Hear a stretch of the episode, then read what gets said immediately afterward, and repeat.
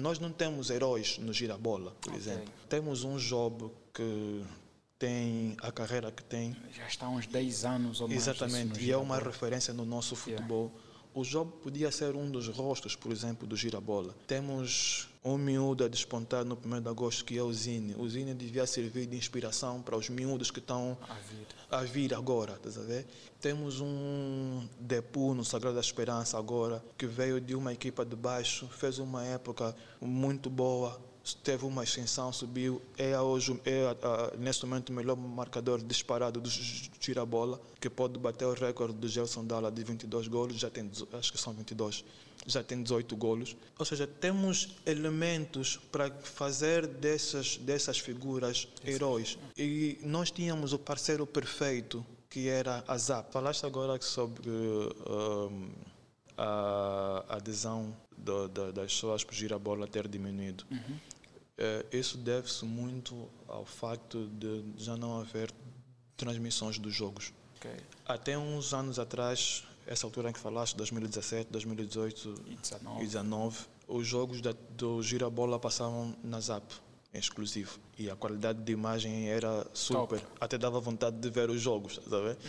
E, mas não éramos só nós. Mesmo o pessoal que estava fora conseguia acompanhar o Girabola. Eu me lembro que quando a pandemia começou a sério e os campeonatos começaram a parar, um dos últimos campeonatos a parar foi o Girabola. E jornalistas portugueses, italianos e tal, não tinham matéria, eles assistiam Girabola porque era dos poucos eh, eh, campeonatos que estava a passar. Existe a primeira divisão, que é o Girabola, depois existe a segunda divisão e abaixo da segunda divisão está o campeonato provincial.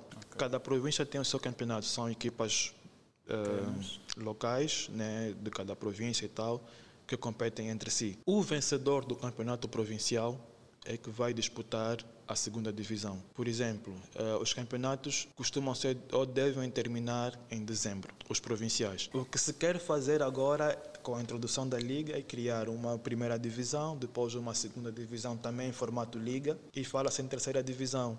Mas não sei até que ponto isso é fazível, porque se na primeira divisão temos problemas como o do Quando Cubango Futebol Clube, Imaginemos nas outras. nas outras divisões. Temos agora no, no provincial equipas a saírem de Cabinda para o Soio, de barco, De chato até. de chata. Yeah.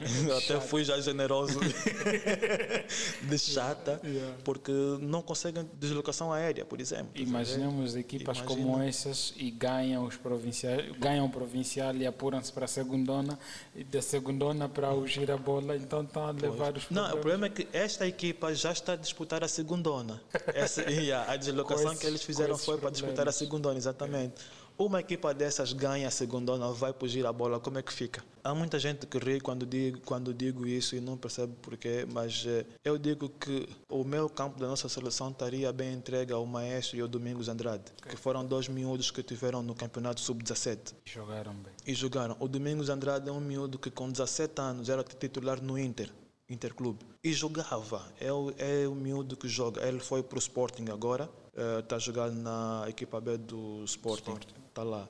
E o, o maestro era da AFA, que até pouco tempo não estava a jogar, porque já atingiu o escalão sénior, e a AFA este ano não está a competir no, no escalão sénior, não lhe deixava sair, ninguém sabe ao certo o que é que se passava com o maestro, só o pessoal da AFA é que pode explicar.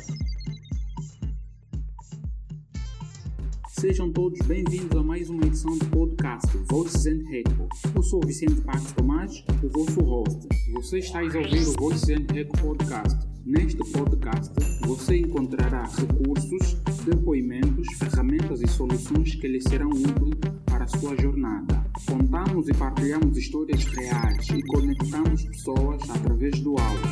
E desde já agradeço-lhe por ouvir o episódio de hoje.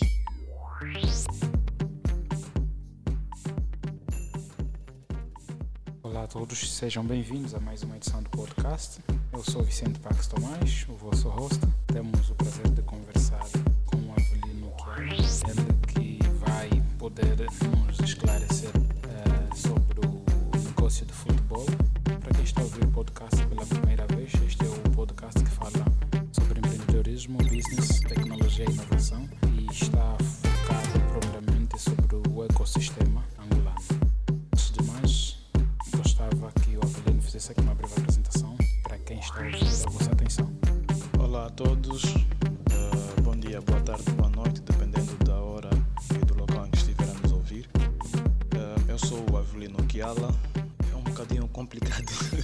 falar sobre mim uh, ou o que é que eu faço. bom, eu sou amante do desporto e procuro sempre estar ligado a tudo que está relacionado ao desporto. Eu sou diretor desportivo de, uma, de, um, de um clube de futebol, a Matilha Futebol Clube. Uh, sou um dos responsáveis pela Pro Desporto e também estou ligado um, a Bravos, que é uma comunidade, era um clube de corrida, agora é uma comunidade, além de, de outros desportos que pratico para tentar manter a, a saúde e a boa forma. Ok, eu acho que antes de tocarmos para o negócio de futebol, eh, eu, eu gostava que o Avelino né, eh, falasses um pouco do Matilha Futebol e olhássemos mais um pouco também para o Pro Desporto. Para quem está a ouvir o nosso podcast, acho que há um certo interesse por parte das pessoas em saberem mais um pouco sobre isso. Ok, um, se calhar vou começar pela Pro Desporto. A Pro Desporto é, é um site uh, de desporto no princípio falávamos sobre no desporto em geral, mas depois eh, decidimos nos focar maioritariamente no desporto feito em Angola, feito por angolanos eh, lá fora. Isso porque nós sentimos que existe muito pouca divulgação do desporto feito cá. Então, para que dar mais tempo de antena, se assim posso dizer, a matérias ou a, notícias que as pessoas podem ler nos, nos sites internacionais quando podemos uh, falar sobre o que acontece aqui e que pouca gente tem acesso ou pouca gente sabe. Então decidimos dar, uh, dar esta atenção uh, especial ao desporto feito em Angola. Desporto nacional. Uhum. E normalmente nós as pessoas tendem a ligar quando se fala de desporto é, olham exclusivamente ao futebol né? yeah, o desporto é futebol ou basquete aqui então mas não nós tentamos falar sobre tudo falamos sobre uh, rally, falámos sobre uh, golfe, uh, handball, ténis, uh, pronto, um bocadinho de, de tudo.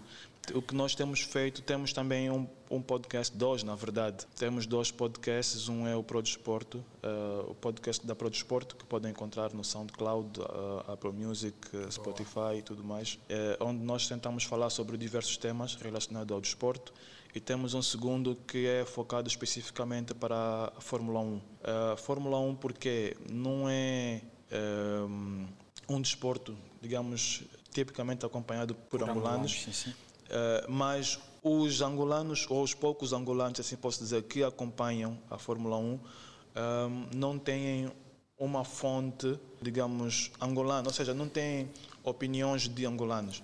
A maior parte das vezes uh, são de brasileiros ou dos ou sites ingleses ou americanos, ou portugueses até. Português não digo muito porque o português faz mais notícia e não, uh, não uh, forma opinião, se assim posso dizer. Uhum. Mas existem pessoas cá que percebem muito do assunto. Okay e achamos que seria fixe ter essas pessoas no podcast a explicarem uh, como é que funcionam as coisas, porque é que aconteceu isso, porque é que aconteceu aquilo. Nós fizemos um podcast antes da corrida, onde fazemos as previsões, abrimos ao público, quem quer fazer perguntas pode fazer e o pessoal que está no painel responde as perguntas. Uh, e depois fazemos um dia depois da corrida, onde não, não damos abertura ao público de fazer perguntas, okay. porque queremos nos focar inteiramente naquilo que aconteceu na corrida, tentar explicar ao máximo o que é que aconteceu. E, é engraçado que temos tido feedbacks muito positivos de pessoas que dizem fogo não sabia que tinham angolanos que também falavam assim sobre Fórmula 1 Uau. então yeah, tem sido fixe porque no princípio algumas pessoas ficam meio céticas tipo yeah, esse, esse pessoal está a falar é porque é fã do fulano do cicrano uhum. mas depois vai ouvir a opinião dos especialistas americanos ou ingleses comparam Uau. com as nossas e afinal há coerência eles, o pessoal percebe do que uhum. eles falam sabem do que, é que estão a falar e aos poucos essa comunidade tem, tem estado a crescer e tem sido muito bom. É, podem procurar no, no YouTube, Pitstop, é, é o nome do nosso podcast, e vão encontrar lá umas quatro caras a falar sobre Fórmula 1 de forma amigável, porque nós tentamos sempre manter nos nossos podcasts, tanto da Pro Desporto como o Pit Stop, tentamos sempre manter aquele ambiente, tipo uma conversa de bar, estás a ver? Okay, Entre okay, amigos, okay. nada muito formal, estamos ali a rir, a comentar, a abusar-nos uns aos outros e tal. Então, essa, essa é a parte fixe disso tudo. É, pessoal, é, o link dos dois podcasts estão neste episódio. É, se estás a ouvir o episódio através da Apple, é muito mais fácil. Se for do Spotify ou Google Pod- ou Podcast, os links estão mesmo na descrição deste episódio. Agora, avançando para o Matilha. Matilha, pois, a Matilha Futebol Clube é uma equipa de futebol amadora que está este ano a competir no Campeonato Provincial Sénior de Futebol. Como eu disse, eu sou apaixonado pelo desporto e desde muito tempo procurei estar ligado ao desporto de diferentes formas, ou praticando ou na organização de eventos ou coisa parecida. E sempre gostei, particularmente gostei muito de futebol, ou gosto muito de futebol. Procurei sempre estudar um bocadinho sobre sobre o tema. Vá, sempre foi, estás a ver aquele sonho de criança, pronto, e dizer, ah, um dia eu vou ter o meu clube de futebol, eu vou ter a minha equipa, mas é aquele sonho que, pronto, era só um sonho, longe, estás a sim. ver? Yeah, era só um sonho, não era algo que um dia pensei e vou concretizar isso.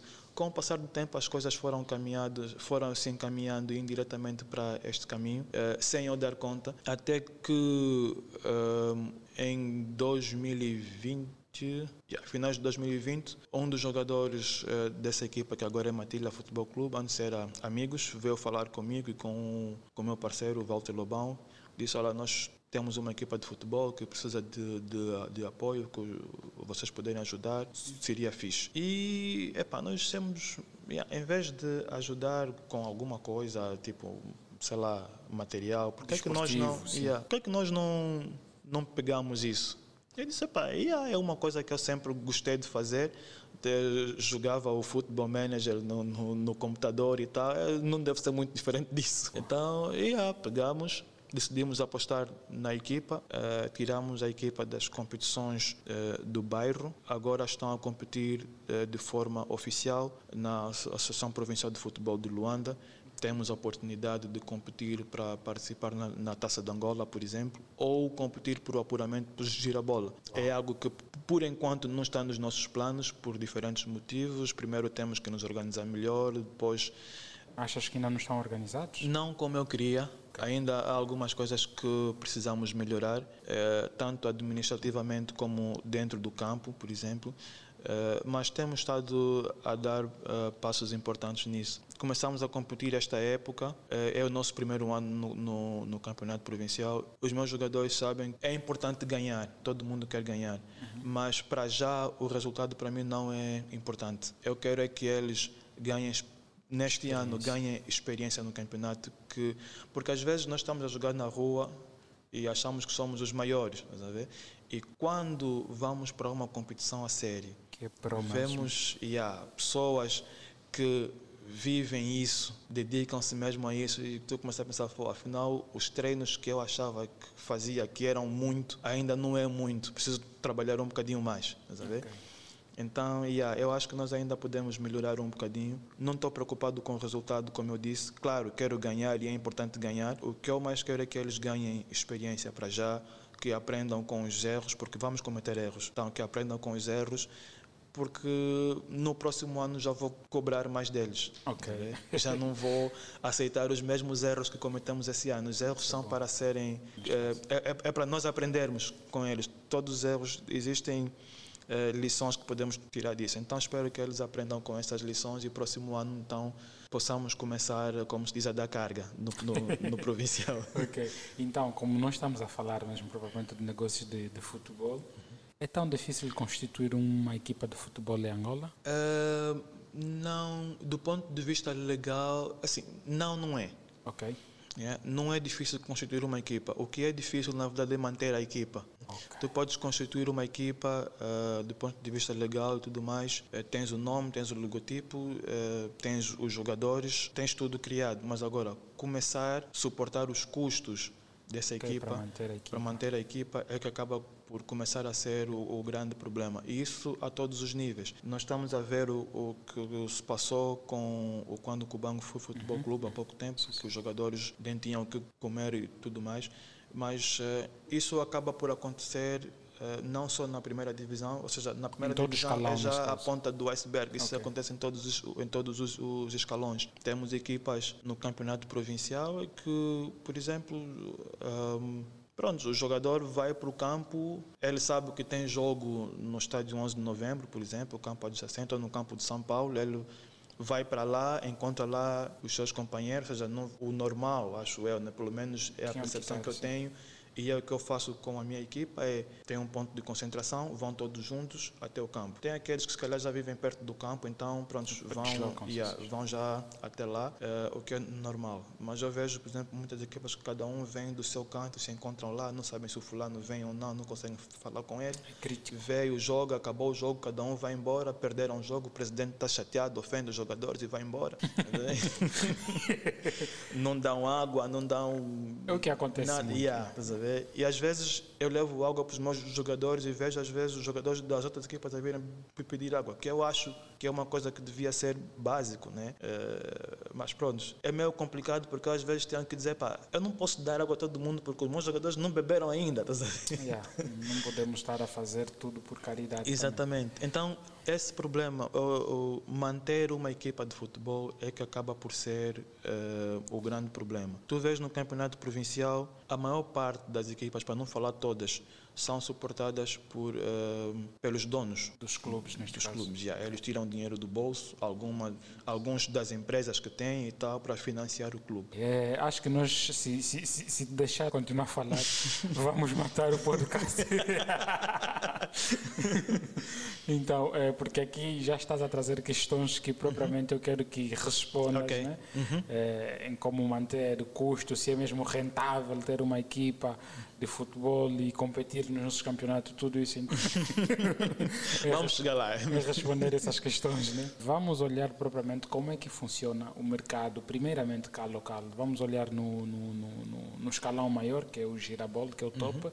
e depois olhamos nessas escalas inferiores, na classe mais baixa, uhum. como é que funciona o mercado de transferências, como é que ele funciona, porque nós normalmente acompanhamos muito mais o mercado de transferência no campeonato europeu. Uhum. Será que o mesmo modelo que se aplica internacionalmente e também aplica-se cá no mercado local? Uh, sim, uh, sim e não. Okay. Sim, porque sim porque as regras acabam por, por ser as mesmas. Uhum. Uh, são regras internacionais definidas pela FIFA, então o que acontece lá fora acontece aqui também. Não porque porque as, as somas avultadas não se verificam aqui. O que é que acontece? Eu diria que praticamente não existem transferências aqui, localmente. localmente. Okay. Existem compras? Não, também não. Okay. não, também não. Isso porque a maior parte dos jogadores, para não dizer todos, okay. uh, saem a custo zero. Oh. Yeah. Isso, ou seja, nós vemos uh, lá fora, por exemplo, sei lá, Cristiano Ronaldo saiu da Juventus para o Manchester United por, não sei, não me lembro, 100 milhões de dólares. Mas aqui tu tens um, um deixa eu dar um exemplo. Benny, por exemplo, o guarda-redes que está no, no, no, Petro agora, que veio do Recreativo da Cala. Por acaso não, não, não posso confirmar agora se foi o caso, mas é o mais usual. Por norma, os nossos jogadores assinam contratos de até dois anos. Esse é normal. Não mais do que isso. Okay um, dois anos e vão renovando, renovando. se interessar. Se não interessar, dispensam e vais embora.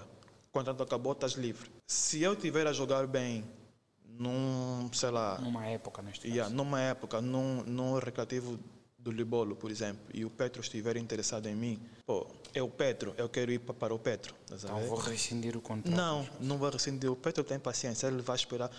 Quando é que termina o meu contrato? Ah, é de um ano, termina no final desse ano. Está fixe, no final desse ano vamos conversar. O meu contrato acaba, eu não renovo e vou para o Petro custo zero. Ok. Isso é o mais usual aqui. Não é muito do gênero, tens um contrato de quatro anos, já cumpriste dois, e depois vais para lá e diz, não, quero comprar o, o Avelino. X, Quanto é que custa? Ah, não, X, Y, negociação, papá, está aqui o dinheiro e ele vai, não O pessoal espera, é paciente pelo menos. Quando o contrato acabar, Ok. eles abordam O jogador. o jogador. E, e, e neste caso, en- então nós cá em Angola, não sei se é assim que eu devo colocar essa pergunta, a presença de um agente desportivo não se faz sentido. Agora começa a se fazer sentir mais. Uh, começa a se fazer sentir mais porque um, ultimamente tem saído uh, têm saído jogadores para o, o exterior. Ou seja, sempre saíram. Sim. Né? Mas ultimamente tem sido muito mais frequente. Temos o caso, por exemplo, do Zito Luvumbo, que saiu há, há cerca de dois anos. E se, se não estou em erro, ah, o Cagliari pagou cerca de um milhão de dólares. Ok. né? Por ele. Esse foi um dos casos em que pagaram mesmo. É quando são transferências para o, O exterior. o- o- o exterior, por norma, paga-se. Existem alguns casos, alguns dizem que não, na verdade não sei ao certo porque são informações que não circulam não, ou que não são divulgadas. Por exemplo, nós sabemos o valor do Zito porque foi anunciado pela imprensa italiana, Então, não, não local. não local. Ok. Temos, por exemplo, o caso do Nelson da Luz, que saiu do 1 de agosto para o Vitória Sport Clube, antigo Vitória de Guimarães, em que não se sabe Qual era o valor? os valores envolvidos. Há quem diz que saiu a custo zero porque o contrato dele estava no fim.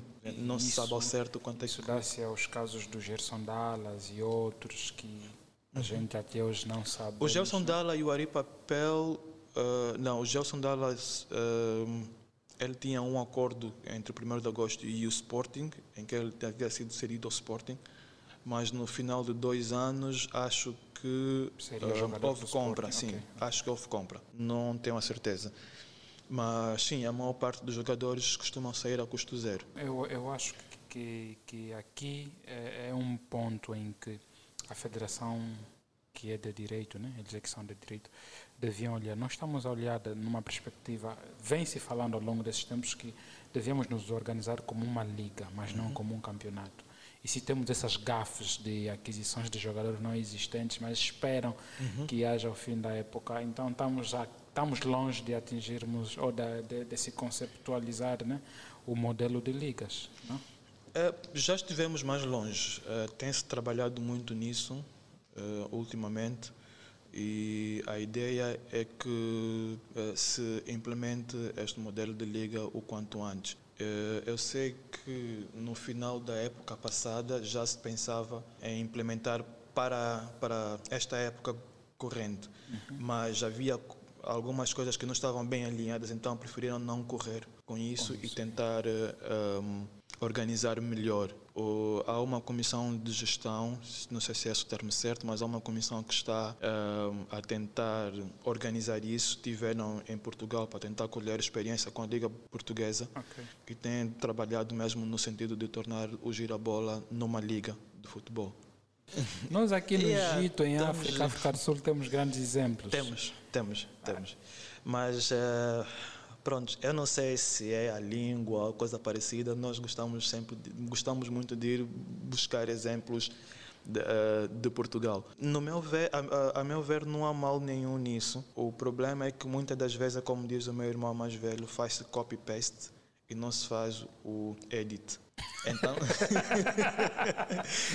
então, o que está lá é o que nós implementamos, mas não adaptamos à nossa realidade. Ok, yeah. é, o que, é que muito acontece Exatamente. no nosso país. Às vezes é muito mais fácil tu ir buscar um exemplo de uma África do Sul, por exemplo, que a realidade deles pode não ser a nossa, mas é muito mais parecida que a nossa. Eles têm alguns dos problemas que eles têm são os mesmos que os, que, que os nossos e problemas até que eles ah, já deram solução. Eu não vou não vou pedir ah, sei lá, opinião sobre, não sei, energia, Portugal. Lá não falta energia, eles não sabem a Zâmbia. o que fazer so- quando acontecer isto, a ver? Então, yeah, como vocês vou à Zâmbia e, Eles têm esse e eles tipo conseguem problema. dizer, olha, quando faltar energia, isso. nós, quando falta energia, nós fazemos assim, assim, assim.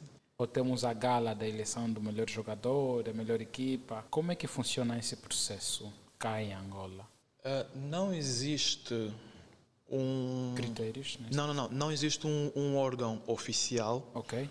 ah, da Federação, por exemplo, ah, ou do Ministério da Juventude e dos Esportes que faça isso. Ah, por exemplo, essa gala que houve foi ah, de um privado, a Media Clack, que decidiu uh, fazer isso. Por acaso são pessoas que acompanham o, o, o futebol, então uh, têm propriedades para, para nomear os concorrentes. O que é que acontece? Eu, como a Pro Desporto, se quiser, posso organizar a minha gala. Okay, okay. Eu posso organizar a, a, a minha gala, uh, criar os prémios. Se eu, e os critérios uh, de avaliação os também. critérios de avaliação e tal. Se for uma coisa uh, em que os critérios são coerentes, por exemplo, as pessoas vão se rever nisso. Okay. Vão se rever, vão dizer, yeah, por que não? Porque não há mesmo, estás a ver? Não há, se eu quero premiar o melhor jogador do gira-bola, mas ninguém faz isso. Então, se organizar uma gala e convidar os jogadores nomeados para estarem lá, eles vão se sentir bem porque fogo, alguém pensou em nós, alguém tá, quer recompensar, nem que for um, um troféuzinho. É um reconhecimento porque mais ninguém faz isso. Então, eles vão, acho eu, que terão muito gosto em, em, se fazer presentes lá. E acho que isso aconteceu agora nessa gala da Media Club, que tiveram lá os jogadores das diferentes equipas. E foi bom porque uh, os jogadores sentiram-se valorizados e, e, esse tipo de iniciativas é sempre boa porque uh, ajuda também ao público conhecer alguns jogadores. Há muita gente que já não acompanha o gira-bola como acompanhava antes. antes. E hoje tu veres um Depu a ser nomeado, tu conheces os jogadores do Petro de Girabola, ah, do Petro do, de Agosto. Quem é esse Depu do Sagrada Esperança? Vais tentar procurar saber mais sobre ele. Por que é que está nomeado ali, por exemplo? Não é normal aparecer um jogador do Sagrada Esperança, de um Bravos do Maquis. Das equipas mesmo fora. Exatamente. Então, acaba por ser uma boa promoção também para os jogadores. E, e, e, o que é que a gente tem estado a, a ver né, nesses últimos tempos? Houve um momento em que o Girabol teve muita aderência do público. E acho que antes da Covid, porque o campeonato 2019, 2000, não, 2017, 2019 e 2018 foi um campeonato muito rígido. Eu acompanhei uhum. um momento em que eh, a luta da Agosto e Petro, Petro vice-campeão, vice-campeão, uhum. Nesse trio que o Dagosto conquistou ultimamente, né? Uhum. Todo mundo estava a acompanhar o campeonato. Mas de lá para cá mas uma outra questão que eu tenho estado a ver, por exemplo, em alguns países de África, as empresas ligadas ao ramo de cerveja, uhum. uh, ligadas a, a, ao ramo de gambling, como esses bets, as premiers uhum. e outros, uh, Zâmbia e África do Sul, eles já entraram ali, eles já, já conseguem patrocinar muitas dessas equipas, dão suporte. Mas nós aqui em Angola, nossa realidade é diferente. O que há muito mais ainda são empresas do Estado, a financiar ou a custear eh, o orçamento de muitas das equipas do Girabola. Será que ainda vamos ter um bet ou uma Bantu bet a, a, patrocinar as equipas locais ou mesmo até a Matilha, por exemplo? Esperamos que sim. Uh, agora que falaste da Matilha, na verdade eu tenho uma carta preparada para enviar para, para a Premier Bet. ok, manda para todos eles, não pode ser só para um, sabe? Yeah. Uh, mas o que é que acontece? Falaste agora sobre um, a adesão do, do, das pessoas por a bola ter diminuído. Uhum. Uh, isso deve-se muito ao facto de já não haver transmissões dos jogos. Okay. Até uns anos atrás, essa altura em que falaste, 2017, 2018 e 2019, os jogos da, do Girabola passavam na Zap exclusivo. E a qualidade de imagem era super. Top. Até dava vontade de ver os jogos, sabe? Uhum. E, mas não éramos só nós. Mesmo o pessoal que estava fora conseguia acompanhar o girabola. Eu me lembro que quando a pandemia começou a sério e os campeonatos começaram a parar, Sim. um dos últimos campeonatos a parar foi o girabola. E jornalistas portugueses, italianos e tal não tinham matéria, eles assistiam gira-bola porque era dos poucos uh, campeonatos que estava a passar. Uh, querendo ou não, a ZAP dava esta visibilidade aos gira-bola. Digo isso porque alguns deles acabaram por interagir comigo para querer saber mais sobre o gira-bola. Então, quando a ZAP para de passar o gira-bola, o campeonato caiu muito a visibilidade do campeonato caiu. Hoje, praticamente, temos que voltar aos tempos antigos que passava o resultado de um jogo ter que estar via rádio. Uhum. Então, isso prejudicou muito. Houve ali depois um consórcio entre, entre a TPA e tal, decidiram que vão passar alguns jogos, mas é aquela coisa, passa um jogo por semana, mais ou menos, não sei se é isso, mas yeah. então, a isso... falta de consistência também. Exatamente, a falta de consistência e de qualidade. Principalmente qualidade. Da imagem, yeah qualidade da imagem. Uh, falaste aqui sobre os, os patrocínios. Uh, como é que eu posso dizer? Existem muitas formas que, com que os clubes podem fazer dinheiro. Okay. Né? Falamos uh, receitas dos jogos, venda de ingressos, no caso, os patrocínios, naming rights, tipo comprar o, o, o a patente do, do, do, nome do estádio, por okay. exemplo. Okay uh, os direitos de transmissão e tudo mais. Mas a maior parte dessas coisas não se faz sentir no nosso futebol, por exemplo. Lá para fora isso é evidente. Yeah. Isso é, um, é o conceito, digamos, universal. Mas quando trazes isso para, para a nossa realidade, não é bem assim. Os direitos de transmissão, por exemplo, lá está mais uma vez aquele tipo de informação que tu não encontras em lado nenhum, é mais fofoca de bastidores. Tu tens uma Premier League que distribui, por exemplo, os direitos de transmissão de forma equitativa. Se vão dividir, se vão dar, por exemplo, uh, sei lá, 100 mil dólares, uhum. eles vão dividir esses 100 mil dólares pelas 18 equipas. Quer dizer, dividem em, em três fases. Uma 25% dividem pelas equipas todas de forma igual, de forma igual. Outros 25% dividem pela posição que cada uma terminou no campeonato. Okay. Né? O primeiro recebe X, segundo Y, terceiro Z e depois o restante eles dividem uh, pela audiência. As equipas que têm mais audiência uh, recebem mais. próprios para isso yeah. também, Mas no final do dia, tu não encontras uma diferença muito grande entre o que recebe mais e, e, recebe, e o que recebe menos. menos. Por isso é que os clubes ingleses têm, mesmo os mais pequenos, têm um poder financeiro bom. Mas Uh, isso para dizer o quê? No nosso futebol, por exemplo, não acontece muito isso. Uh, Diz-se, não sei se é isso que realmente acontece, que, por exemplo, os clubes grandes não aceitam receber o mesmo que os clubes pequenos. pequenos. Mas isso não acontece só aqui. Na Espanha já mudou não, não, agora. Espanha, a Espanha mudou um, um bocadinho agora, mas era um processo parecido. Barcelona e Real Madrid eram sempre eles a levarem o maior bolo. Até era mais, e era mais Barcelona e Real Madrid levavam quase 60% dos direitos de transmissão. Depois vinha o, o Atlético de Madrid, depois vinha o resto. Sim.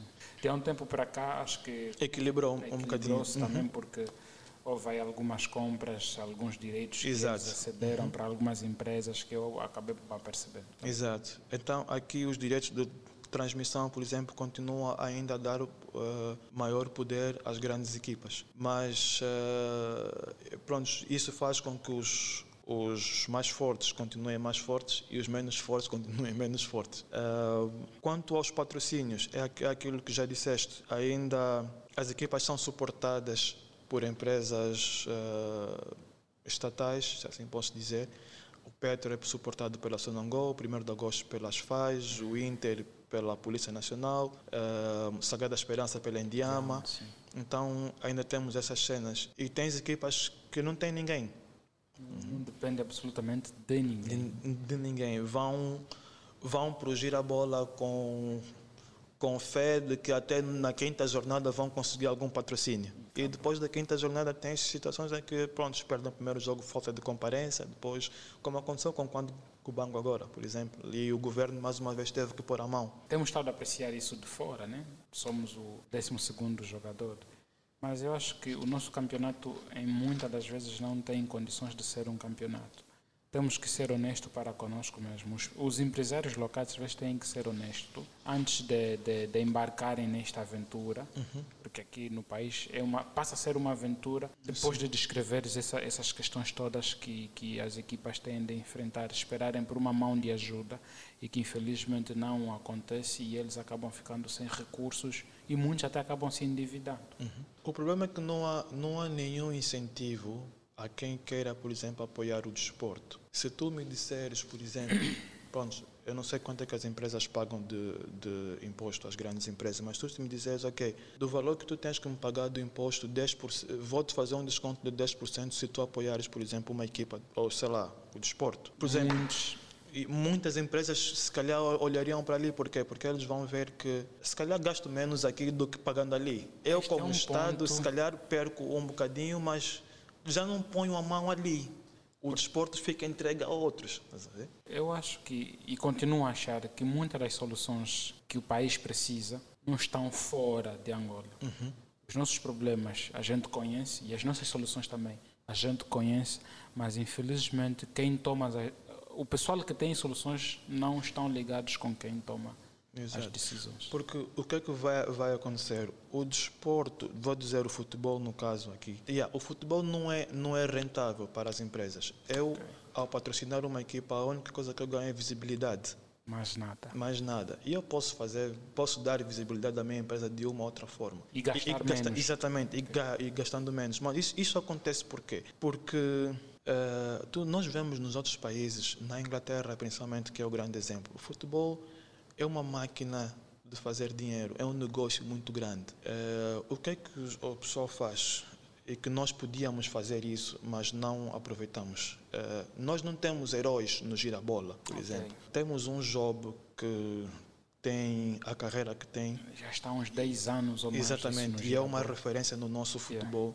O job podia ser um dos rostos, por exemplo, do girabola. Temos um miúdo a despontar no 1 de agosto, que é o Zine. O Zine devia servir de inspiração para os miúdos que estão A vir. a vir agora, estás a ver?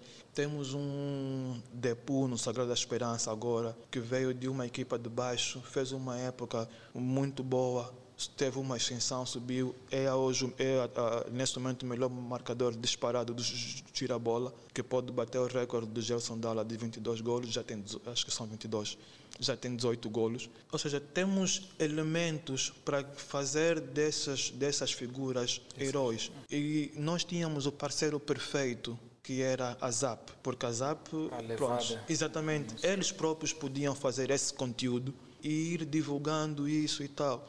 Mas tem um, tem um outdoor em Talatona, em frente à ZAP, eh, a fazer publicidade de, de, de futebol, acho eu. Não me lembro agora qual é a empresa. E a fotografia que está nesse outdoor é de um banco de imagens, desde que nós encontramos a 10 dólares e tal pela internet. Fogo, paguem um jogador, façam uma sessão fotográfica, façam dele uma imagem. Todo mundo que olha para aquilo não sabe esse é o fulano. tá?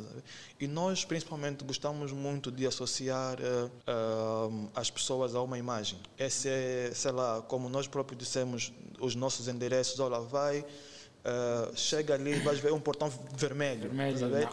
E há essas referências, e tu vais, não, esse é o fulano da, da publicidade. Essas pequenas referências é que nós não temos. Ou seja, se eu não tenho um jogador que é referência, que eu posso investir o meu dinheiro e sei que ele vai levar a minha marca longe, por exemplo, onde ele for, ele leva a minha marca. Então, não me interessa muito investir ali. Estou a pôr dinheiro ali só mesmo para apoiar para o desporto não morrer, porque senão eu não ganho nada com isso. Temos, temos noção ou sabemos qual é o jogador mais caro do Girabola atualmente? Ou, nesse caso, teríamos que estar a olhar no clube que tem o peso da massa salarial, né? Exatamente, mas lá está, é uma informação que não é divulgada. Ok. Ninguém sabe quanto é que os jogadores ganham, quanto é que o fulano ganha. No basquetebol andou-se a se especular até aos poucos, mas também não são informações. Exatamente. Mesmo no, no, no futebol, houve um, um estudo feito há pouco tempo, acho que foi o ano passado, eh, em que adiantaram ali alguns valores, mas ninguém sabe se é verdade ou não, então fica tudo muito, eh, muito subjetivo. Epá, tudo às escondidas. E há tudo às escondidas. Isso é uma coisa que não acontece só, não acontece só no futebol. Isso é transversal. Tu, na música, por exemplo, as pessoas vão à Praça da Independência e dizem ah, não, fulano vendeu 20 mil discos. Esse é o número que ele te deu. Ninguém confirma isso. Sim. Se calhar ele só levou mil discos e vendeu, estás a ver? Mas ninguém, ninguém divulga isso, ninguém controla, ninguém sabe. A mesma, a mesma coisa acontece no futebol, ninguém sabe quanto é que. que ou seja, ninguém Tem a noção. reporta isso, ninguém tem noção de quanto é que é, ninguém divulga. Mas acho que seria, podia haver, de- podia ser como uma exigência da FAF que, é, que os clubes publicassem a tabela salarial. E isso acho que causaria uma certa desconfiança né, no seu público, mas também seria útil e bom que a gente tivesse noção de que o melhor jogador na equipa YX, olha, o salário base dele é este. Para além das regalias que eles não possam, não venham a divulgar, mas a gente sabia que o teto limite do salário pago na equipa X, o uhum. maior, estamos a olhar em 1 milhão, 2 milhões, 3 milhões e o resto ficava na cabeça das pessoas. E nós também isso não acontece. Há quem diz que é mais, até chega nos 6, 7 milhões. Há quem diz, não sei se é verdade ou não. é, alguns clubes chegam até ali, mas é, pronto, é como tudo. Eu não sei se isso tem alguma coisa a ver com a nossa realidade, porque é muito bonito dizer isso uh, ou ler isso de um campeonato português, inglês, espanhol e tal, ou lá fora. Uh, mas aqui não sei como é que como é que é nos, nos, outros países africanos, mas aqui temos muito aquela de fugir às famílias também, sabe? Olha, o fulano afinal ganha 6 milhões de kwanza. é pá, estamos no fim do mês, ele não tem como ele dizer que não tem o dinheiro, vou lá pedir uns trocados. yeah. Nós quem trabalha alimenta tantas bocas. Yeah. olha, faz, faz todo sentido, faz mesmo todo sentido. Estamos a olhar muito mais do futebol e a espiar ali devagar bem. É, que tal nós olharmos o negócio no handball e no basquetebol que noutra altura fomos os papões, fomos os, os sim senhores, né? Uhum. E hoje estamos os não senhores. e, e, e eu acho que é, onde nós estamos mais seguros atualmente em termos de desporto é, é, no handball e no basquetebol. Estamos a olhar em termos da, das seleções, das suas participações nos mundiais e noutros, no, noutros fóruns onde eles participam. Então, dê também uma chega a este lado. Olhamos pelo handball e basquete. Uh, o handball, sim. O basquetebol, nem por isso. O basquetebol, na verdade, tem um estado a decair.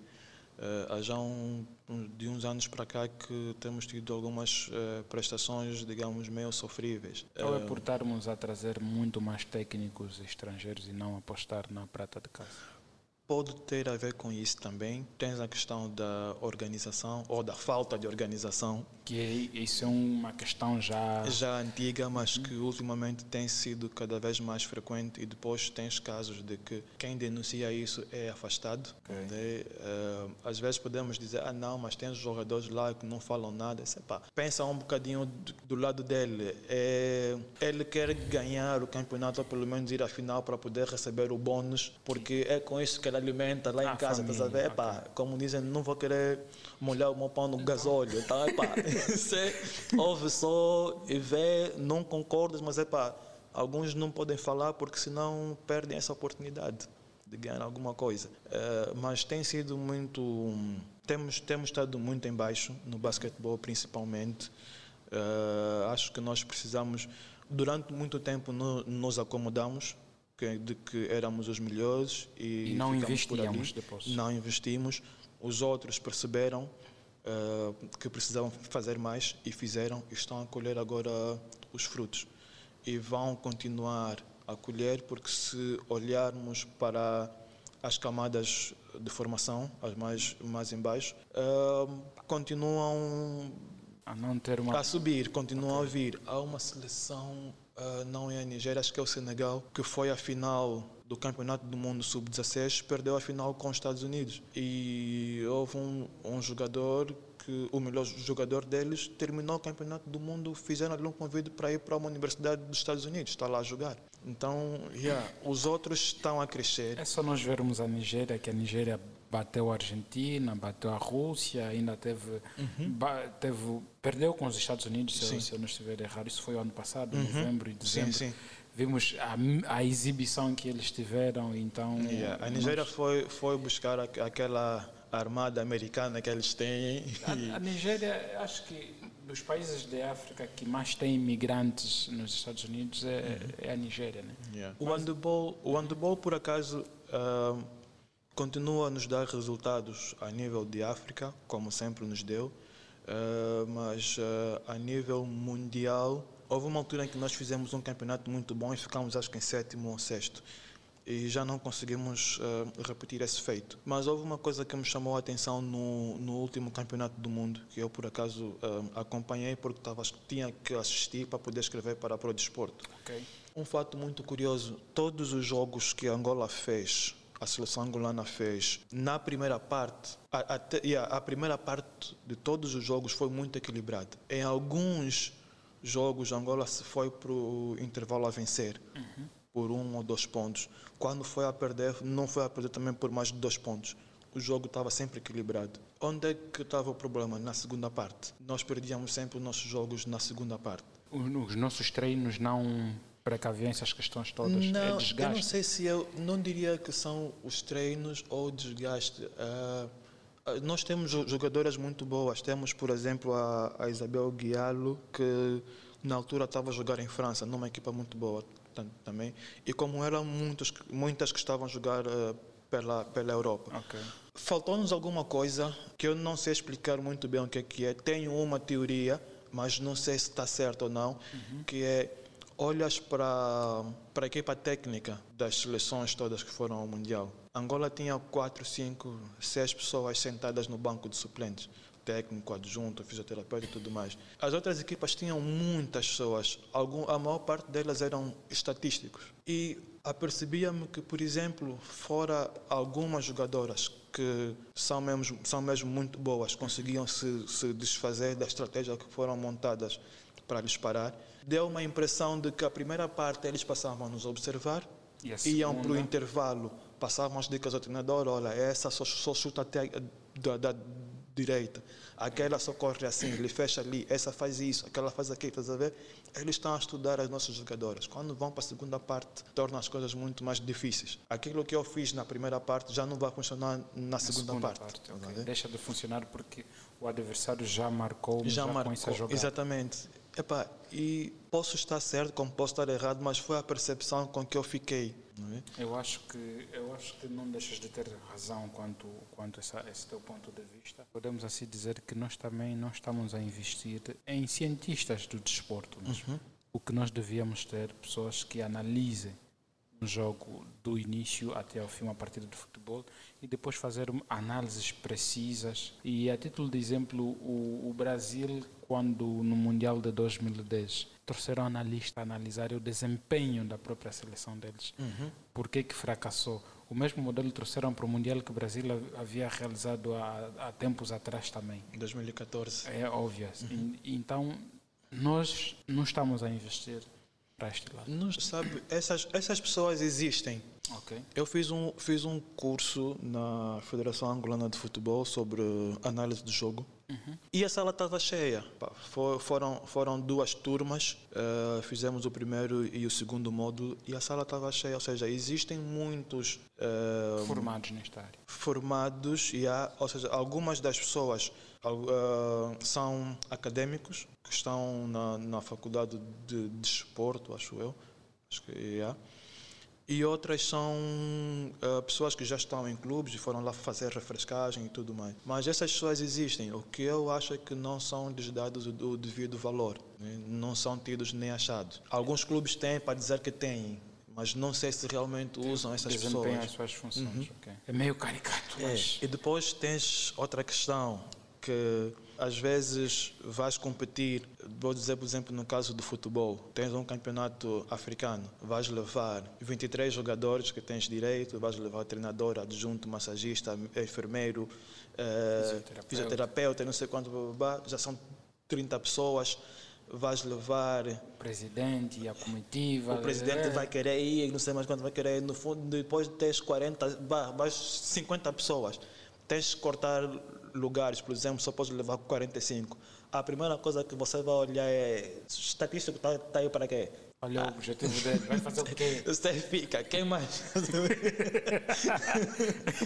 pode Enquanto... jogar sem estatístico? Yeah, podemos, então você fica. fica. Enquanto que alguém que pode vos fazer com que ganhem. Yeah, porque assim, é, acho, acho eu que é das primeiras funções que tu vais olhar para, saber se vale a pena ir ou não. É para médico tem que ir, yeah, fulano tem que ir, estatístico precisa mesmo ir.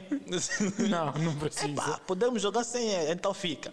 Sabe? Ok. Também tens isso. Há equipas, há seleções que não têm problema nenhum em levar, mas quando você tem que tens um número limitado de pessoas, é para, yeah, fica complicado. Ok. E a, a conversa está muito boa. Estamos a falar do mercado local do desporto, handebol, basquetebol. É, eu não sei se perguntei tudo antes de nós subirmos para, para, o, para o campeonato da Europa ou para os clubes da Europa. Eu acredito que não tenha feito as perguntas necessárias sobre o campeonato local, né? Caso tenhas alguma questão a, a colocar, então estejas à vontade antes de nós falarmos do desporto internacional. Ok, não, tem algo que eu se calhar gostaria de ajudar a esclarecer, que ultimamente muita gente tem me perguntado como é que funciona ah, a segunda divisão Local. angolana. Eh, e isso é um bocadinho preocupante, se assim posso dizer, porque não há nenhum local que, que explique às pessoas como é que funciona. né? Foi preciso eu estar por dentro do campeonato provincial para perceber como é que ele como funciona? é que ele funciona. né? Então, através do provincial é que tiveste noção como é que funciona a segunda onda. Pois, porque agora estando por dentro, por exemplo, a Matilha pode eh, competir para o acesso à segunda onda, caso vença o provincial, é claro. Ok. O que é que acontece? Eh, existe a primeira divisão, que é o Girabola, depois existe a segunda divisão e abaixo da segunda divisão está o campeonato provincial. Cada província tem o seu campeonato, são equipas eh, locais né, de cada província e tal, que competem entre si. O vencedor do campeonato provincial é que vai disputar a segunda divisão. Por exemplo, eh, os campeonatos costumam ser ou devem terminar em dezembro, os provinciais. Mas Luanda, por exemplo, este ano está com 18 equipas. Se nós tivéssemos que terminar em dezembro, iríamos fazer eh, uma volta só e depois teríamos que esperar até setembro do próximo ano para começar outra vez a, a próxima época. Ok. O que é que as equipas acordaram? Vamos competir até dezembro. A equipa que tiver à frente do campeonato, vamos considerar essa como nosso representante no, no, no, na segundona. E vamos continuar com o campeonato até maio. Yeah, Foi esse o acordo que, que as equipas chegaram. Cá em Luanda, Cá em caso, Luanda, não sim. se sabe nas restantes províncias. Exatamente. Cá em Luanda, porque no fundo a maior parte das equipas que está no campeonato provincial quer competir só. né? Quer competir, quer colocar os seus jogadores na montra para que clubes do Girabola venham à busca deles.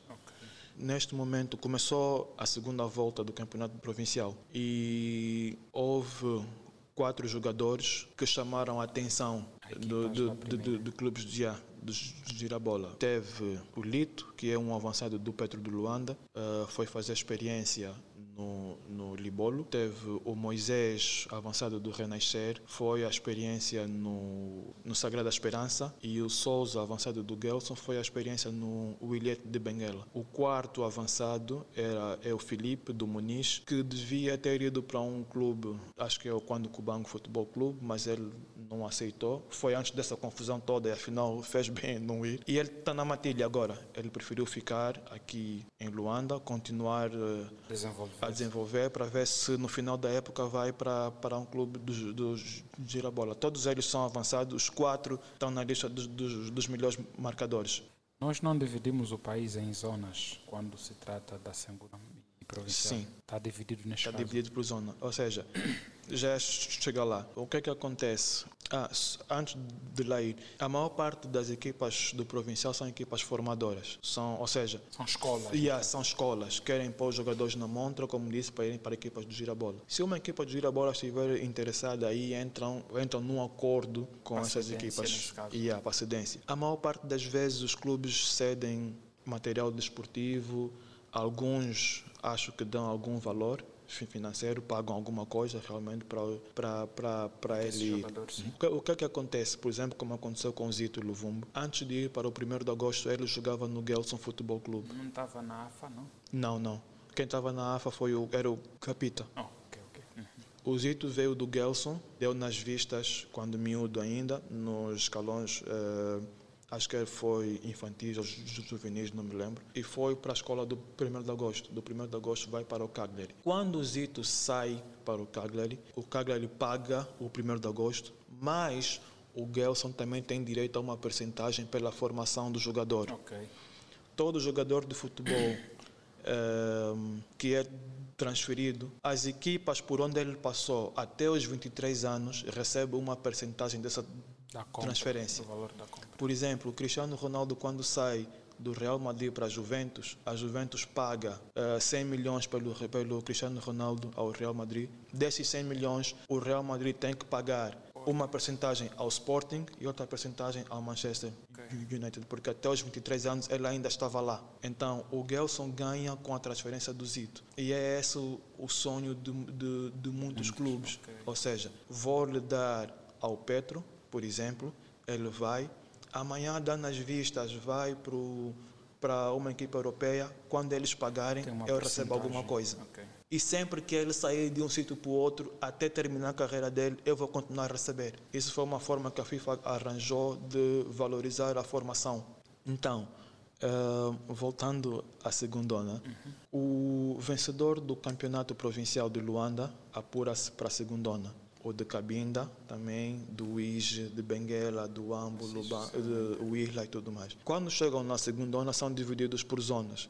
Tens o grupo A e o grupo B. Nem todas as, nem todas as províncias mandam candidato, mandam eh, sim, uma equipa. Por exemplo, neste momento está a competir o Gelson e ah, a maior parte, não vou dizer todos agora porque não me lembro, eh, mas a maior parte das equipas que está no grupo do Gelson são do norte. Então, o Gelson vai competir com essas sete equipas, mais sete equipas, por um lugar no Girabola. No grupo B também estão a competir.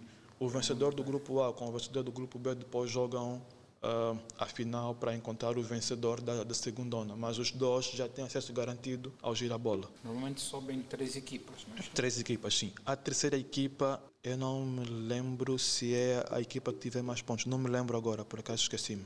Mas somente três equipas, sim. Então é mais ou menos assim que funciona a segunda onda. No final das contas, a segunda onda vai de quê? De janeiro até maio, que é a, equipa, que é a altura em que, que termina o girabola. Ou antes disso, acho eu. Mas, yeah, de janeiro até maio, mais ou menos. Quando termina o girabola, a segunda onda também te- termina. O que se quer fazer agora, com a introdução da liga, é criar uma primeira divisão, depois uma segunda divisão também em formato liga, e fala-se em terceira divisão. Mas não sei até que ponto isso é fazível, porque se na primeira divisão temos problemas como o do Quando Cubango Futebol Clube, imaginemos nas outras. nas outras divisões. Temos agora no, no provincial equipas a saírem de Cabinda para o Soio, de barco. De chato até. De chata, yeah. Até fui já generoso. de chata, Yeah. porque não conseguem deslocação aérea, por exemplo. Imaginemos equipas Imagina. como essas e ganham os provinciais, ganham o provincial e apuram-se para a segundona e da segundona para o girabola, então estão a levar os Não, o problemas. problema é que esta equipa já está a disputar a segundona. Essa, yeah, a deslocação que eles fizeram foi para disputar a problemas. segundona, exatamente. Uma equipa dessas ganha a segundona, vai fugir a bola, como é que fica? É mais um caso em que vamos ter analistas que vão falar em vez de olharem que os problemas estão na, na base. Mas eu acho que as soluções do nosso desporto estão nas nossas mãos Então, então, é só pararmos e pensarmos um bocadinho e termos calma. e termos calma. é. Porque uma das, uma das cenas que eu tenho estado a encarar, ou venho encarando, eu estou já no, nesse mundo de, de, de empreendedorismo e eu, as pessoas são muito imediatas. É, é, o nosso grande problema, eu acho que é querermos as coisas já, hoje. Nós não estamos preparados para trilhar um longo caminho e a falhar e aprender às vezes. E, e isso também deve-se ao mau desempenho do nosso basquetebol, Sim, não há planeamento. Não há. Não, não existe essas, essas coisas todas. e, e o imediatismo, sobretudo, veio, veio estragar. Eu acho que nós, nós temos que ser eh, temos que ser coerentes e ter alguma paciência. Por exemplo, fala-se muito, todo angolano que, que corre, está em corridas de carros, monolugares pela Europa, todo mundo, ah, esse um dia vai para a Fórmula 1, esse vai para a Fórmula 1. Ah, Então, mas que esse aquele já tem, sei lá, 22, 23 anos, já não falar do Andrade. Diga? Pensado nele, mas olha, é um, é um, é um bom exemplo. É, não, o, e, o, e o Rui tem, tem, o Rui Andrade tem tido um bom desempenho é, nas competições em que ele está inserido. Só que, como é que eu posso dizer? A Fórmula 1 tem muitos. É, é um desporto onde há muitos lobbies. Por exemplo, a competição que está abaixo da Fórmula 1 é a Fórmula 2. E nem sempre o campeão da Fórmula 1 tem lugar na, na Fórmula 2, okay. o que seria ser um processo normal. Uhum. Mas, por exemplo, vamos dizer que na Fórmula 1 tem quatro vagas apenas de pilotos que saíram ou que já não contam com eles e tal. Chega um, um empresário russo com muito dinheiro, quer pôr o filho dele lá, e o filho dele até corre, né? Uhum. mas não é dos melhores. Por exemplo, nós os dois tivemos a correr na Fórmula 2 o ano passado tu foste o campeão, eu saí em décimo, mas o meu pai tem dinheiro. Ele paga o lugar na Fórmula 1, eu vou, tu ficas. mas o campeão foste tu, okay, tá okay. Mas isso por quê? Porque aquela equipa também precisa deste dinheiro, tá Para dar continuidade a outros projetos. Exatamente. Então a Fórmula 1 tem muito disso. E quando tu começas uh, a olhar para, por exemplo, o, o, o Rui Andrade, que ainda tem que passar, não sei se esse é o processo normal, mas o ideal seria passar para corridas tipo Fórmula 2 e aí sim almejar a Fórmula 1. Uh, eh, fica um bocado complicado dizer, não, este vai para a Fórmula 1, porque o processo para chegar lá ainda pode levar uns dois ou, dois ou três, três anos. anos. Uhum. Daqui dois ou três anos já tens 25, 26 anos. Não estou a dizer que com 25, 26 anos não consiga lá chegar, mas é muito pouco provável que, provável que isso aconteça. Então, o ideal seria o quê? Fazer um plano da base, aposta no miúdo que está no karting, por exemplo. Uhum. O karting é a base da, da Fórmula 1. Todo piloto de Fórmula 1 começou ali, todo. E até hoje, tu, se tu uh, reparares, os pilotos de Fórmula 1, quando termina a época, uma das primeiras coisas que fazem quando vão de férias é no karting. Uhum. Sabe? E uh, o karting chega a te dar uma, uma sensação muito mais parecida à Fórmula 1 do que qualquer outra fórmula. Então, uh, por que, é que não se faz um plano? Pega-se na base, apostas num miúdos, nos miúdos de 7 ou 8 anos. Até tem um miúdo agora que está a competir uh, na Europa. No ano passado ganhou uma corrida uh, emblemática, tipo das mais famosas, de 92 pilotos, ele venceu a corrida, é o Lorenzo Campos. E tem feito um trabalho excelente lá. É só um exemplo, como, muito, como ele, há muitos aqui no Campeonato Nacional de Karting. Tem muito, tem muito miúdo bom aqui. Estamos a falar de miúdos de 7, 8, 9 anos. Pega nestes miúdos, investe nestes miúdos. Vai subindo. Sim. Tu vais ver que com 16, 17 anos, eles vão estar em posição de lutar. Nesses, sim, tu vais dizer, não, essas podem ir para a Fórmula 1. Eu acho que nós tivemos a melhor equipa, de, da melhor seleção angolana de 2010 a 2006, por mim. Uhum. De 2006 a 2010 nós tivemos a melhor seleção de futebol em Angola, porque eu via que naquela seleção havia muitos jogadores que atuavam no campeonato local, no girabol, e ainda tinham aqueles que atuavam, claro, fora, que a gente nem conhecia, mas podiam vir, mas em que na altura acho que era o treinador Oliveira Gonçalves, nós tivemos a melhor equipa. E com a equipa que a gente teve na altura, nós devíamos ter, naquela mesma altura, planear uma melhor base para o nosso país. Na altura era miúdo, Job, uhum. Love, yeah. Kali, entre outros, que também podiam ser uma geração a passarem mensagens. Olha, eu vou dar um exemplo mais recente. A seleção sub-17 que foi ao Mundial. Ok, olha. Nós tínhamos ali miúdos que podiam ter tido um grande, uma grande projeção e não foram aproveitados. Como é que posso dizer?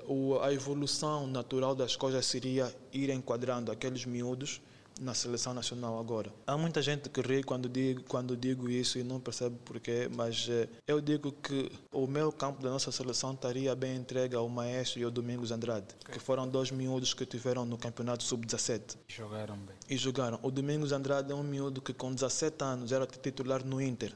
Interclube. E jogava. É o, é o miúdo que joga. Ele foi para o Sporting agora. Está uh, a jogar na equipa B do Sporting. Está lá.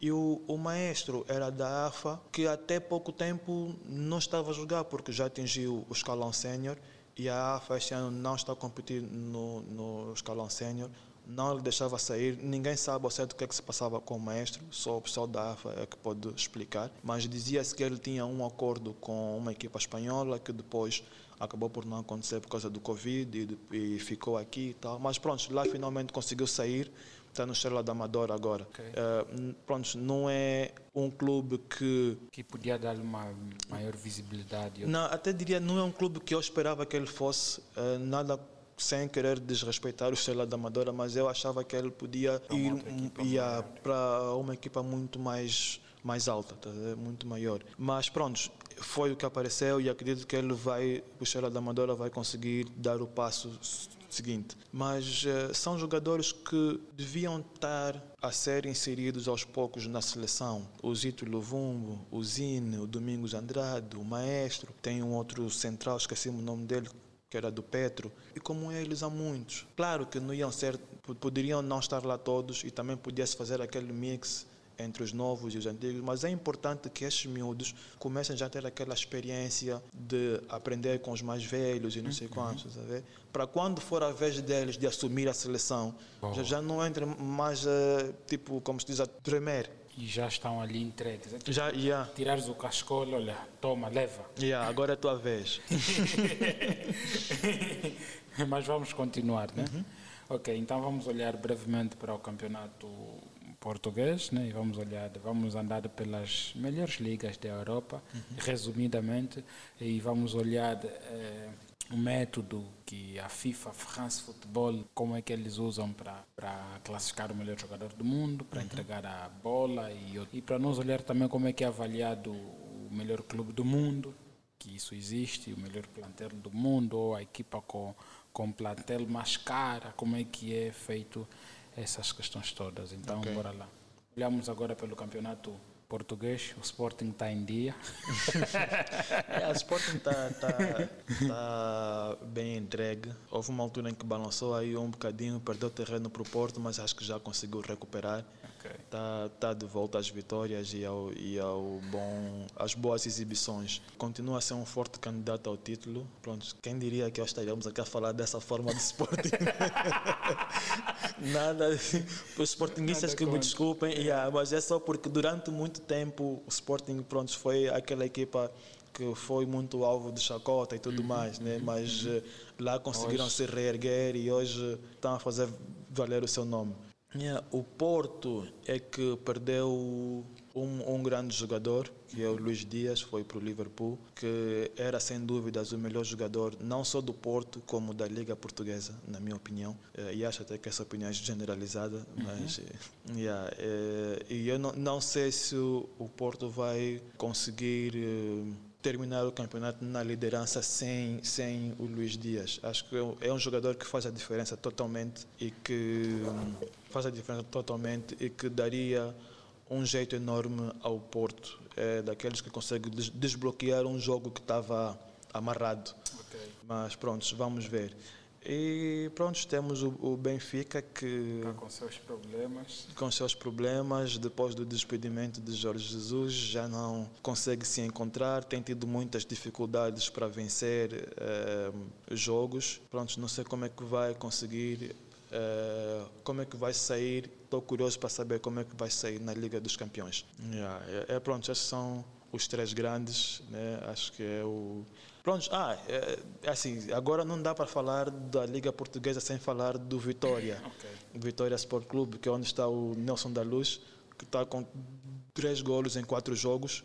Tem sido. Uh, Nelson da Luz acho que tem tido aquela estrelinha da sorte e eu particularmente fico muito feliz por ele porque acho que é um jogador que tem se dedicado e o trabalho começou a, a a recompensar agora. Além de trabalhar muito, é importante ter aquela estrelinha da sorte e acho que ele está com isso agora.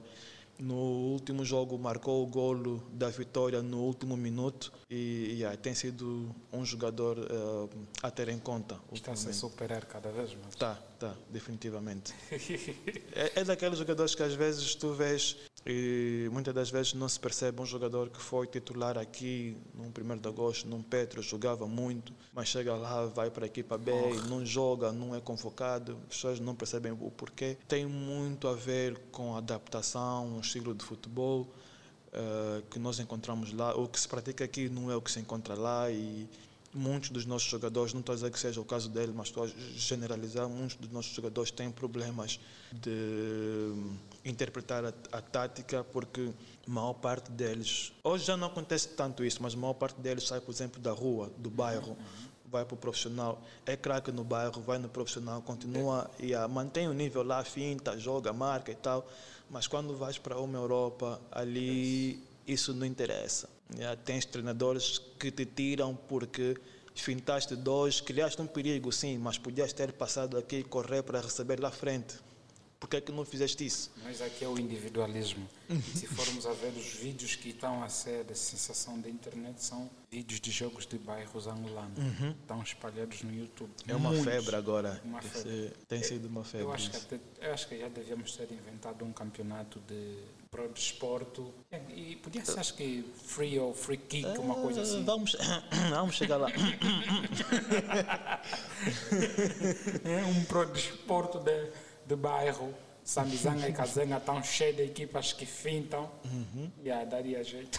Yeah, eu, por acaso, tenho que fazer uma visita nesses, nesses bairros, nesses campos, mas é, é algo que, por acaso, já se pensou e pronto. Só posso dizer que já, já pensamos nisso. Ok, vai ser, vai ser algo para breve. Ok, então, olhamos, eh, tocamos na, na, na, na Liga Portuguesa, entre aspas, né? olhamos um pouquinho das equipas que a gente acha que estão a ir onde, onde estão a ir. E eu também acho que uh, o campeonato português é a entrada de muitos bons jogadores para outras ligas. Uhum. Por exemplo, no Benfica saiu muito bom jogador que veio da América Latina e que hoje está em grandes equipas. O mesmo aconteceu com Porto, uhum. com, os outros, com as outras equipas. E eu acho que muitos dos jogadores que saem, ou, campeão, ou os clubes portugueses, têm às vezes a necessidade de descobrirem jogadores na América Latina, põem no campeonato deles e as outras equipas já nem se dão trabalho. Mas isso, isso mudou muito. Uh, isso acontecia muito por causa das questões uh, de imigração e tal que, que existia nos países eh, principalmente na Espanha e na Inglaterra. Na Espanha existe, não me lembro o termo agora, mas espero não estar errado, existem os extracomunitários. Cada equipa só pode ter até três jogadores extracomunitários, que são, por exemplo, os da América Latina. Por isso é que há muito brasileiro que tem a, a naturalidade espanhola ou cidadania espanhola. Casam-se. Porque, não, até não, ou isso, ou depois de viver lá, por exemplo, cinco anos, o próprio clube te, te oferece isso. Para quê? Para tu liberar, para tu seres inscrito como espanhol e libertares um espaço para eles inscreverem outro. Mas isso mudou um bocadinho agora. Naquela altura eles não faziam isso. Mesmo os ingleses, os ingleses até hoje não conseguem fazer isso. Uh, até hoje têm essa dificuldade, porque para tu, se tu vens de um campeonato ou de um país, uh, diria de baixo entre essa baixo, baixo gabarito, eles têm lá uma classificação para uhum. isso. Se tu estás naquela lista de países, vou dizer de, de segundo escalão, por exemplo, tu tens que ter um mínimo de jogos pela seleção para que tu recebas uma licença para jogar na, na Inglaterra. Então eles não conseguem ir buscar diretamente no Brasil ou numa, Espanha, ou, ou numa Argentina, por exemplo. Por então o que, que acontecia? Os portugueses, sabendo disso, iam comprar, punham em Portugal jogavam lá, eles punham jogadores na montra, depois de uma altura ganhavam cidadania europeia okay. e dali podem ser vendidos. Era é mais fácil ir, yeah, era mais fácil ir para uma Inglaterra, para uma Espanha. Hoje o Real Madrid já vai buscar diretamente no Brasil, já não precisa esperar que Portugal faça isso. Vinícius Júnior veio de lá, Rodrigo veio de lá, tem esse miúdo de Palmeiras de 15 anos que deu uh, um show na, na, na Copa como é que chama? Copinha do, do Brasil. Sei, é uma sei. competição de sub-20, acho eu. Então o miúdo tem 15 anos, deu um, um, show de bola e o Real Madrid já está interessado nele, já quer o miúdo. Então eles agora vão lá diretamente, já não precisam esperar que os portugueses façam, façam isso. Então Portugal perdeu esse negócio. Mas eles também não ficaram parados. O que é que eles uh, fizeram? Ok, já não conseguimos ir buscar barato para vender caro, então vamos apostar na formação. É isso que, por exemplo, o Sporting tem feito, o Benfica tem feito, o Porto também, mas acho que não tanto quanto os dois. Uh, tem feito muito isso. Se reparar, as últimas vendas que o Benfica fez foram dos jogadores da formação. De casa. De casa, yeah. Chegou-se a falar, inclusive, que há uns dois anos mais ou menos, o Benfica perdia sempre na Liga dos Campeões. Porquê? Porque chegava na Liga dos Campeões e punha uma outra equipa, não aquela equipa que jogava na, na Liga normalmente. Punha os miúdos a jogarem. Para quê? Para pôr os miúdos na montra. Era um segredo. Yeah. Epá, isso é o que se dizia. Não sei se realmente condiz com a verdade ou não, mas tem um pingo de. Parece ter um pingo de verdade nisso. Porque o Benfica é dos clubes que mais jogador vende também. E depois, pronto, estão aí associados ao Jorge Mendes, que facilita essas negociações e tal e tal. É mais Misha. rápido sair. yeah. tu vês um miúdo, uh, Fábio Silva, acho eu, que está no Wolverhampton. É um miúdo que tem, se não estou em erro, tinha um jogo profissional pelo Porto. Foi vendido tipo a 30 ou 40 milhões de euros. Esse miúdo não vale isso. Mas é pá, é o negócio.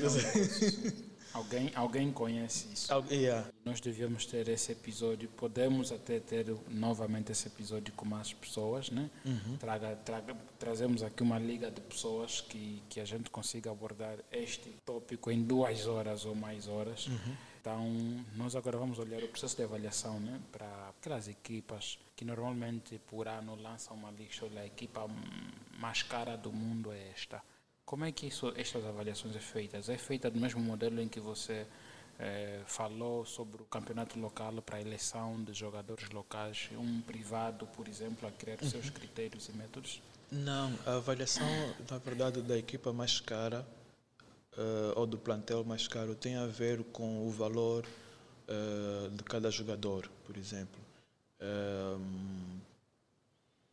Ou seja, como é que eu posso dizer? Pegas no, no plantel de uma equipa, por exemplo, no plantel do Benfica, e vais ver o valor de cada jogador. Faz a, faz, eh, a soma desse, desses valores e vais encontrar a, a equipa mais cara. Agora, isso é uma coisa que o valor de cada jogador não é muito algo. Como é que eu posso dizer? Tem uma empresa nesse momento que é a Transfer Market, que é muito conceituada e todo mundo usa eles como referência. Então, se o Transfer Market diz que tu vales 8 milhões, por exemplo, epá, todo mundo acredita, são, são 8 milhões, porque eles têm lá um método de avaliação, têm os seus eh, critérios que não são, são, que não são divulgados, são internos, mas parece, parece não, mas tem muita credibilidade. Então é mais ou menos por aí. Por exemplo, ainda há dias estávamos a ter esse debate num grupo que as pessoas diziam que não, como é que na altura em que estava em Portugal o João Félix valia mais que o Bruno Fernandes, o Bruno Fernandes até foi, eh, era indiscutivelmente o melhor jogador da liga.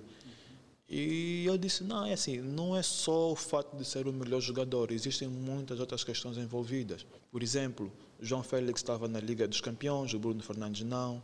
O João Félix é muito mais jovem, tem maior margem de progressão. Ou seja, não é a comparação não é descabida porque o Bruno presente. Fernandes poderia ser fatores, Yeah, mas- era o melhor jogador, sim, mas o João Félix não estava longe disso. Então, não, o- a, a distância não era muita, por exemplo. E yeah, existem muitos fatores à volta disso. Se é, tá, se é propenso a lesões ou não. Eh, já falei da idade, eh, golos marcados.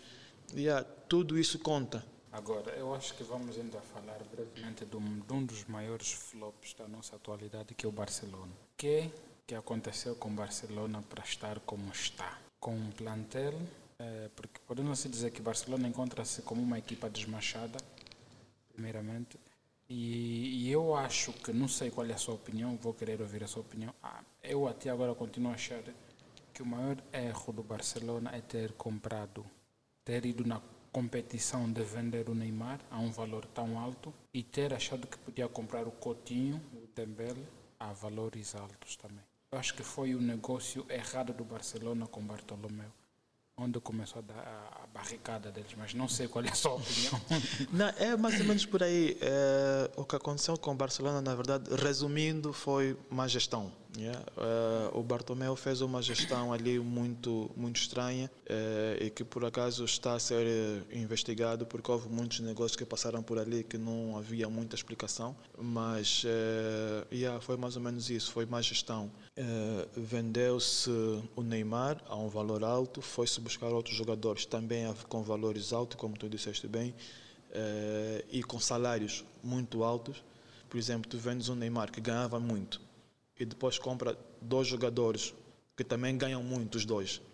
Então, yeah, começas a ter. Chegou uma altura em que a folha salarial do Barcelona começou a gritar, porque já não estava a dar para suportar aquilo. Alguns jogadores aceitaram reduzir o seu, o seu salário, mas outros nem por isso, como o, o, um por exemplo. Eu não quero reduzir o meu salário e não sou obrigado a fazer isso.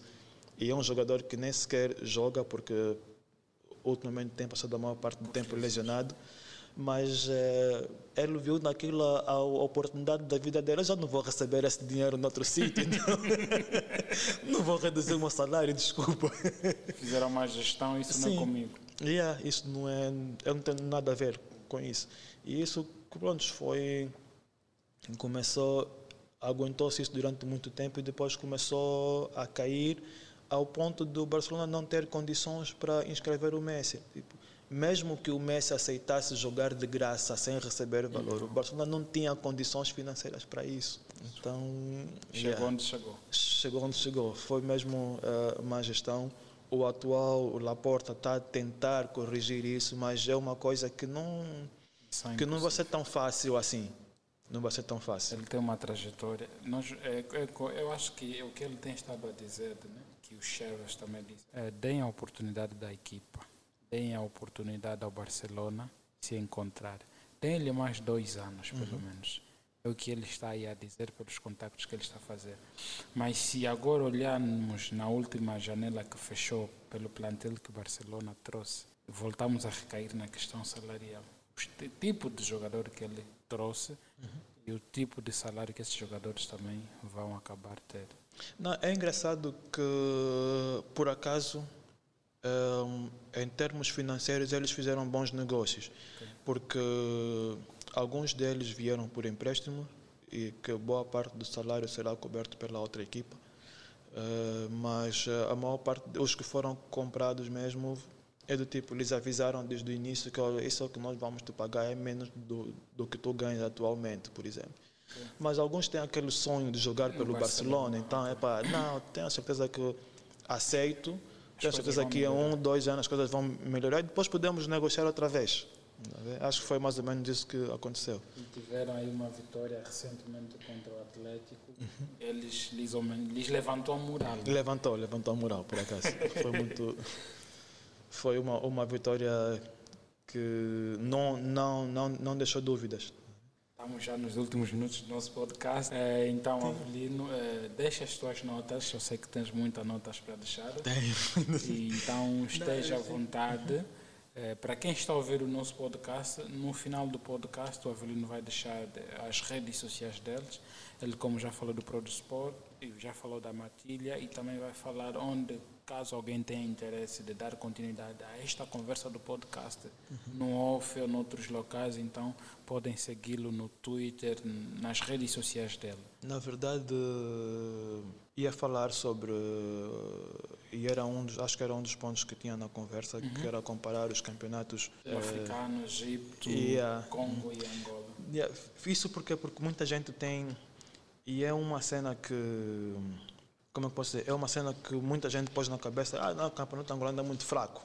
É fraco, não sei quanto e tal. Nós temos, temos falado isso, que nós somos fracos. É quando a gente vai jogar para a taça CAF uhum. e a gente nem consegue se apurar para outra fase. Yeah. É, sim, existem muitas formas de analisar isso. Um, mas eu, eu prefiro, se calhar, analisar, em vez de analisar assim, prefiro olhar para a competitividade de cada liga. Dizer qual é a melhor liga, não sei quantos, acho que isso é muito subjetivo e cada um pode dar a sua opinião. Mas uh, eu peguei, por exemplo, nesses campeonatos que tu citaste, o sul-africano, o egípcio e o congolês, uhum. e comparei com o campeonato angolano. Okay. Que, ou seja, existem três formas de analisar a, a competitividade de uma liga. Uma delas é pela pontuação, é, a outra, a segunda por resultados e a terceira por golos. A pontuação, o que é que eu faço? É, vou comparar a pontuação dos, é, os, por exemplo, tem é, dois pontos. Ou comparo pelos pontos por jogo, uhum. ou comparo pela diferença entre os diferentes lugares. Ou seja, pontos por jogo, o que é que eu vou dizer? Por exemplo, no campeonato sul-africano, o campeão foi o Mamelodi Sundowns uh, Sundowns, acho que é assim que se pronuncia. Sundowns, é yeah. assim. uhum. uh, e é o que fazes o número de pontos a dividir pelo número de jogos. Yeah? Okay. E o Mamelodi teve um coeficiente de 2,33 pontos por jogo.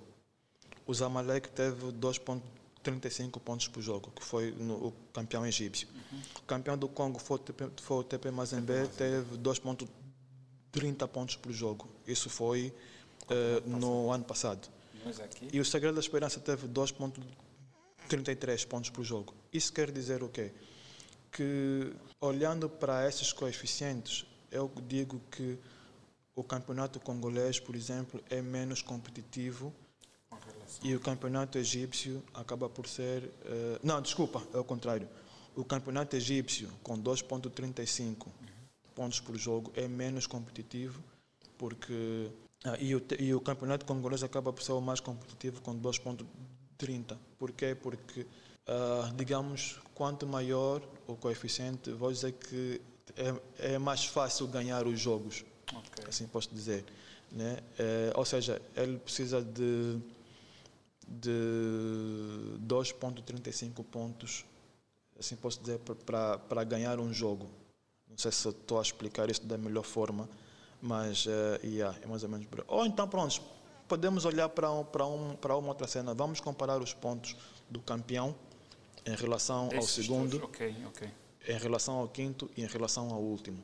Por exemplo, na, na África do Sul, a diferença entre o primeiro e o segundo foi 13 pontos.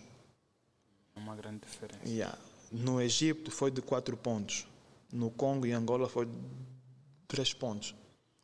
Isso diz que, por exemplo, o campeonato um, ehm, sul-africano é, é, é, mais fácil, porque o, o, o, campeão já ganhou há muito tempo. Estás a ver? Uh, depois olhas entre o primeiro e o quinto. É o, o, o primeiro e o último, por exemplo, uh, 49 pontos no, na África do Sul, 53 pontos no Egito, 41 pontos em Angola, 49 pontos no Congo. A diferença, o abismo que existe entre o primeiro e o último é maior no Egito. E curiosamente, em Angola é menor. É o menor entre esses quatro.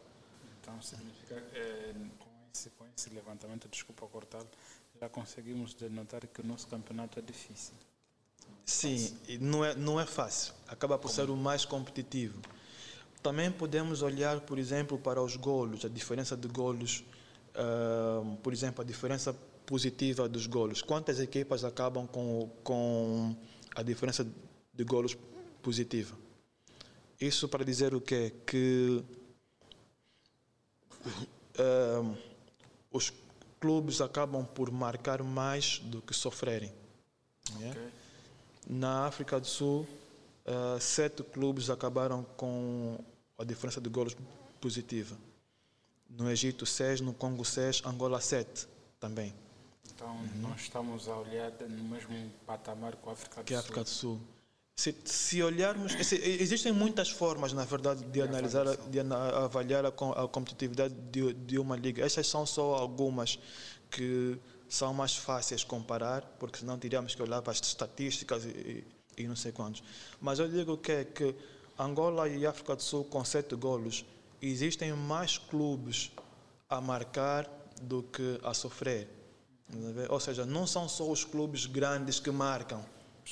Também. Aqui também estamos, yeah, estamos a marcar um bocadinho. Claro que tem sempre os, os que sofrem mais, né? mas uh, yeah, um, a diferença de golos é, ou seja, existem mais equipas com diferença de golos positiva do que negativa. Então, era só para dar um chega. No fundo, não estou a dizer que o campeonato do girabola é melhor que o campeonato egípcio, por exemplo. Não, não é. é mas talvez é um bocadinho mais difícil que o campeonato egípcio. Porque o campeonato egípcio tens é, uma equipa que por exemplo, como aconteceu com o Zamalek, a diferença pontual com o segundo era de 12, 13 pontos. Esse campeonato está resolvido há muito tempo. E é fácil. e yeah, é por ali. Mas pronto, depois quando vamos para as competições europeias é que se vê. Isso aí. Ah, para as competições africanas, desculpa. É que se vê. Isso aí é, é um outro tema também. Eu acho que eu acho que este episódio temos que encontrar uma outra maneira, um outro momento para nós. Eh, questões que a gente não abordou para este episódio, né? Uhum. Vamos fazer aqui uma, um apanhado, um rascunho para que a gente possa abordar novamente e quem sabe também pode-se dar ao caso de que este episódio termine no Voice and Echo e pode-se dar a sequência dos próximos episódios certo. com relação a esse assunto uhum. nos outros podcasts que existem. Eu por acaso esqueci-me de lhe avisar quando, quando fez-me o convite. Que é curioso que os nossos podcasts na Prodesporto, por norma, têm a duração de uma hora. Alguns ficam um bocadinho, uma hora e cinco, uma hora e dez. Mas sempre que nós falamos sobre gira bola, por exemplo, são duas horas, duas horas e trinta. é muito assunto. ok, é, é, é aqui o, o, episódio mais longo do nosso podcast, acho que é de duas horas, que foi com o Morato. Deve que ser mesmo duas horas.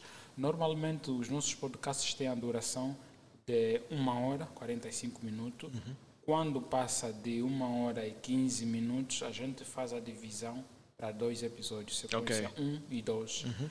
Porque eh, conseguimos verificar pelo, estatu, eh, pelo status né, do nosso podcast que as pessoas ouvem todos os nossos podcasts. Mas quando começa a chegar no minuto 50, a aderência Começa dos ouvintes yeah. cai. As pessoas ouvem-nos até 50 minutos. Muitas das pessoas ouvem-nos com frequência.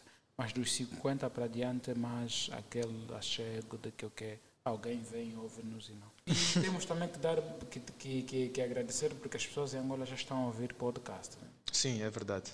Antigamente era uma coisa do outro mundo. Posso já aqui anunciar que no dia 27 de dezembro fui aceito na Academia do Podcast. Opa, Acho que boa. sou o único angolano. Bem fixe. Yeah, então, mano, muito obrigado mesmo nada, por ter nada. aceito o convite. E eu espero que este não seja o primeiro episódio que vamos gravar junto e que daqui uhum. nasçam novos episódios, né? Uhum. E qualquer dúvida que eu venha ter. E para quem está a ouvir o episódio, caso tenha alguma questão a adicionar, eh, o nosso hashtag é podcast Angola e também podem dar um base ao Avelino, que é Avelino Kiala Twitter, eu acho que é a rede social que ele mais usa, uhum. que ele está muito mais presente. Se eu estiver errado, ajuda. Não, é isso mesmo. Avelino que ela no Twitter e no, no Instagram também é a mesma coisa, mas lá não vai encontrar nada de jeito, então podem ir no Twitter. e não esquecem de seguir o Pro Desporto também, né? que, uhum. que é uma cena nossa, um mambo angolé, produzido por angolanos, então devem dar props para quem está a produzir conteúdos angolanos. Né? Uhum. Yeah. É para o desporto mesmo no, no, no Twitter então, também.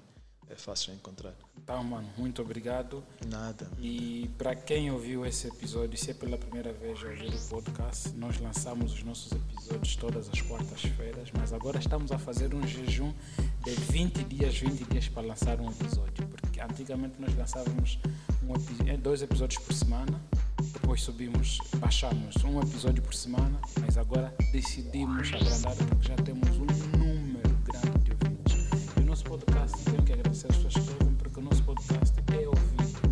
diariamente por mais de 200 pessoas e nós mensalmente conseguimos atingir mil duas pessoas a nos ouvir. Então, por isso é que reduzimos também o número de, de, de episódios, porque o que, é que acontecia anteriormente? Nós lançávamos tantos episódios que as pessoas nem conseguiam ouvir todos os episódios. As pessoas passavam apenas a ouvir os episódios que lhes interessavam as uhum. pessoas. Mas agora baixamos o número né, de episódios e o número de ouvintes